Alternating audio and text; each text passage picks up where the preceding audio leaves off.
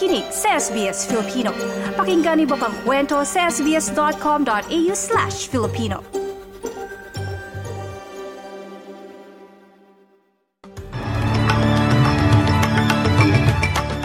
Sa ulo ng mga balita ngayong lunes, dalawang Australianong sakay ng bumagsak na Cessna plane sa Pilipinas hindi pa natatagpuan. Mga datos sa trabaho at pasahod na nakakaapekto sa ekonomiya ilalabas ngayong linggo. At bilang ng mga nasawi mula sa lindol sa Turkiye lampas na sa 40,000. Nawawalang Pilipina at tatlong anak nito ilan sa kumpirmadong nasawi.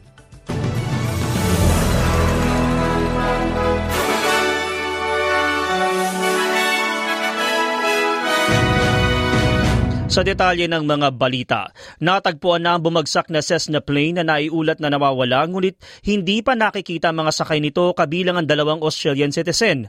Sa ulat ng Philippine News Agency, matapos ang 32 oras ng paghahanap, nakita ang wreckage ng Cessna Aircraft 340 sa Kamalig, Albay alas 3 ng hapon noong linggo. Patuloy naman ang search and rescue operation sa hindi pa nakikitang mga sakay nitong piloto na si Captain Rufino James Crisostomo Jr. at dalawang pasahero na Australian citizen na sina Simon Chipperfield at Carty Santanan na mga technical consultant ng Energy Development Corporation.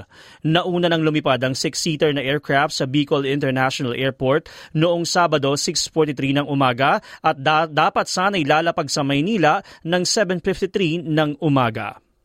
Sa ibang balita, nangako ang Amerika na magbibigay ng dagdag na 145 million Australian dollars para sa pagbangon mula sa lindol ng Turkey at Syria. Habang inaantabayan na matapos na ang ginagawang search and rescue operations. Sa ngayon, nagpapatuloy ang mga rescuer sa pagkuha ng mga bangkay mula sa mga gumuhong gusali. Lampas na sa 40,000 ang kabuang bilang ng mga nasawi sa Turkey habang sasampa na sa 6,000 naman sa Syria. Ayon sa United Nations, ang pinakakailangan ngayon ng mga naapektuhan ay matutuluyan katulad ng mga tent. Bumisita naman si U.S. Secretary of State Anthony Blinken sa mismong pinangyarihan ng lindol. This is going to be a long-term effort. Um, the search and rescue, unfortunately, is coming to an end. There'll be a massive rebuilding effort. Uh, when you see the extent of the damage, the, the number of buildings, the number of apartments, the number of homes, that have been destroyed, it's going to take a massive effort uh, to rebuild. Sa kaugnay na balita na tagpo ang patay ang Pilipina tatlong anak nito na naunang naiulat na nawawala mula sa lindol na yumanig sa Turkiye. Ito ang kinumpirma ng Embahada ng Pilipinas sa Turkey kahapon. Sa ulat ng GMA News, sinabi ng Embahada ng Pilipinas sa isang pahayag na labis na ikinalulungkot ng kanilang tanggapan na kumpirmahin ang pagkamatay ng Pinay at tatlong anak nito na naiulat na nawawala sa mga pagguho sa Antakya. Ayon pa sa embahada, inilibing ng asawang Turkish ang mag-iina alinsunod sa tradisyon ng nasabing bansa. Sinabi rin ng Philippine Embassy na kasalukuyan itong nagbibigay ng pansamantalang tira- tirahan para sa mahigit 20 pamilya na binubuo ng 70 individual kasama mga overseas Filipino, mga bata, mga asawang Turkish at mga senior citizen. Dagdag pa ng embahada na pinaiigting nito ang mga ginagawang aksyon para sa pag-repatriate sa pag-uwi ng mga Pilipinong nais umuwi ng bansa. At tinutulungan din ito ang karamihan sa mahigit 70 Pilipino na piniling manatili sa Turkiye. Sa iba pang balita sa ibayong dagat, hinihiling ng ambassador ng Ukraine sa Australia ang muling paglalagay ng kinatawan sa Kiev ng magpapatibay anya sa relasyon ng dalawang bansa. Habang papalapit ang unang taong anibersaryo ng kaguluhan sa Ukraine, ang ambassador ng Australia ay nakaistasyon sa Poland sa nakalipas na taon matapos itong umalis sa Ukraine noong Pebrero ng nagdaang taon. Sinabi ni Ukrainian Ambassador to Australia na si Vasil Mirachenko na maaaring hindi pa sapat ang nakukuha ng Australia na diplomatikong impormasyon at hindi ito nakakasali sa pagpupulong ng tinaguriang Five Eyes dahil wala ito sa mismong lugar sa Kiev. Ang Five Eyes ay isang intelligence alliance sa pagitan ng Australia, Canada, New Zealand, United Kingdom at Amerika. Sinabi naman ng Foreign Affairs ng Australia na anumang desisyon na ibalik ang ambassador sa Kiev ay kailangan matukoy base sa payo sa seguridad seguridad.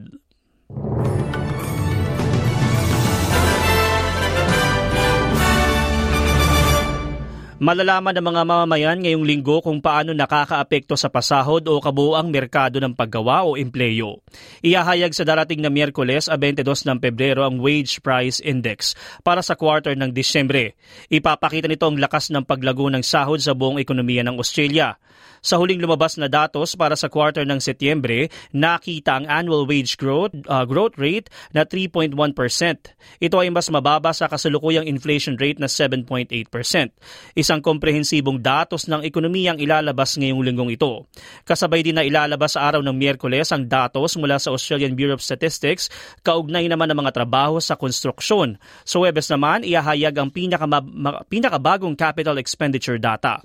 Samantala bukas, Martes, isa sa publiko ang mga pinag-usapan sa pinakahuling board meeting ng Reserve Bank of Australia.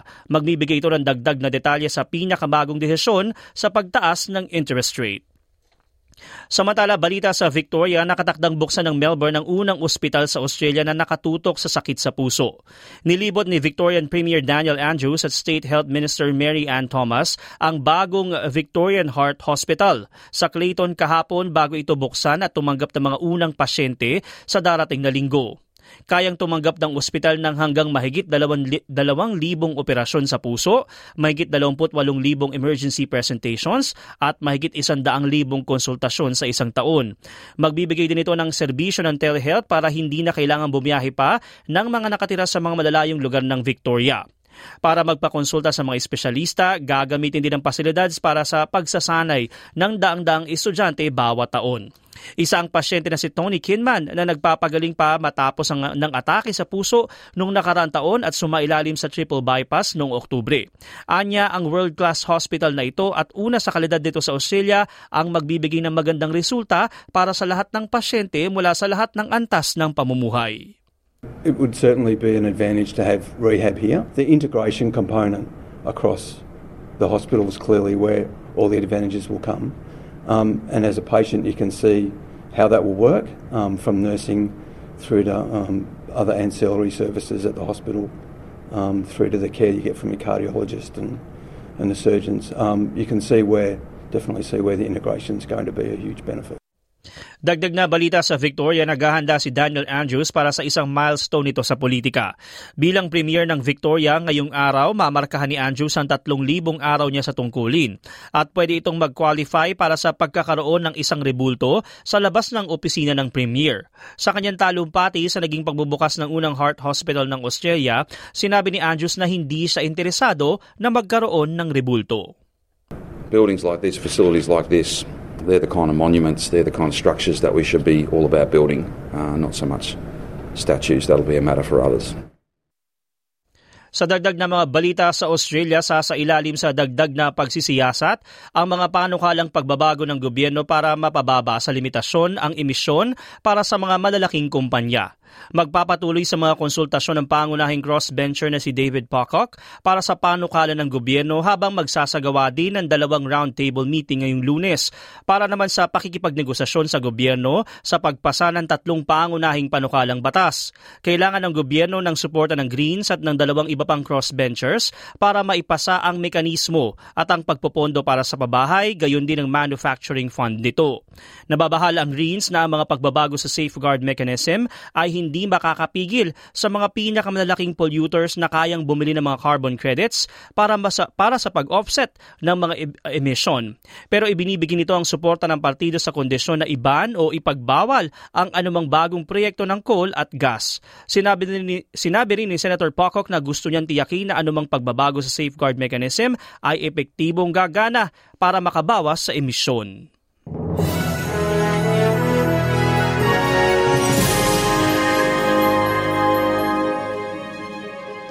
Sa palitan ng salapi ayon sa Bangko Sentral ng Pilipinas, ang isang US dollar ay may papalit sa 55 pesos at 21 centavos.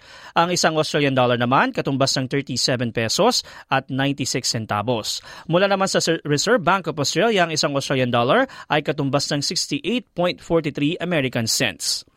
Sa balitang sports naman tayo sa cricket, pasok na ang Australia sa semifinals ng T20 World Cup.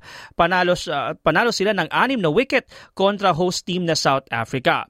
Sinabi ng player of the match na si Talia McGrath, bagaman kinakabahan siya sa simula ng laro, nalampasan naman niya ito at naging maayos ang kanyang performance.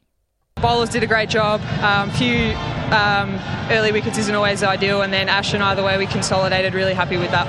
Is this exactly what the Australian team needs? A chance for the middle order to spend a bit of time out there? Um, I suppose so. I've been loving watching the top order do their thing, but yeah, it's always nice to get out there and score some runs yourself. So um, everyone's batting really well at the moment, and we go into the semi-finals full of confidence. Bago naman tayo tungungo sa lagay ng panahon, nakataas ang babala ng heat wave o matinding init para sa ilang bahagi ng estado kasama ang Adelaide. Inaasahan ang matinding init sa malaking bahagi ng kanlunan at Timog, Australia. Nakatakdang magpapatuloy ang heat wave sa buong Southern Inland Australia ngayong lunes at martes.